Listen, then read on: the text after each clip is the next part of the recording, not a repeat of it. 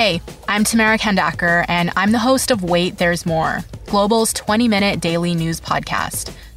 This week, we're dedicating all our episodes to the coronavirus pandemic. We're talking about it from a variety of different angles, from basic health questions to the impact this is going to have on the economy. We release a new episode every afternoon, and you can listen wherever you get your favorite podcasts. This is the Jon McComb Show on demand. Subscribe now on iTunes. Listen to the show live each weekday morning, 5:30 to 10 on 980 CKNW and through the Radio Player app. Now, Squire on Sports. So last night, the Golden State Warriors did it again. They advanced to the NBA Finals. That is now five straight years the Warriors have been in the finals. Every year they've played Cleveland. They won't this year, of course, but they have won three of those four visits to the NBA championship.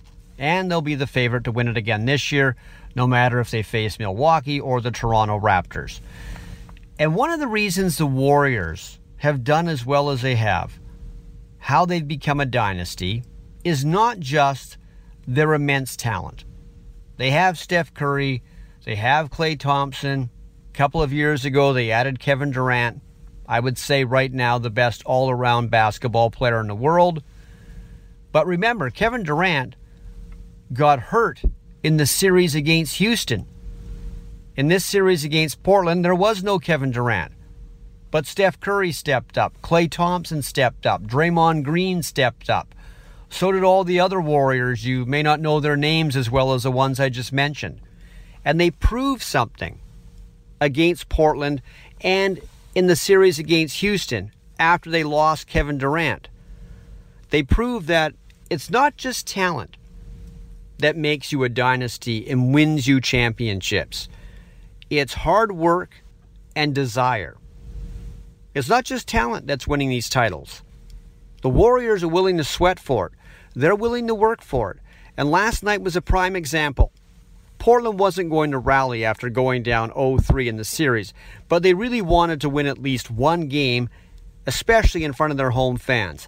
They get the game to overtime, and then what happens in OT? Portland doesn't show the will to win that Golden State does. Golden State's grabbing rebounds. Golden State could have said, eh, forget this. Let's just go home and win this thing. We don't need to break our backs. Winning this, we have an NBA final series to worry about. But that's not how that team rolls. So they're proof that yes, you need talent to win championships. You don't win championships with mediocre average players.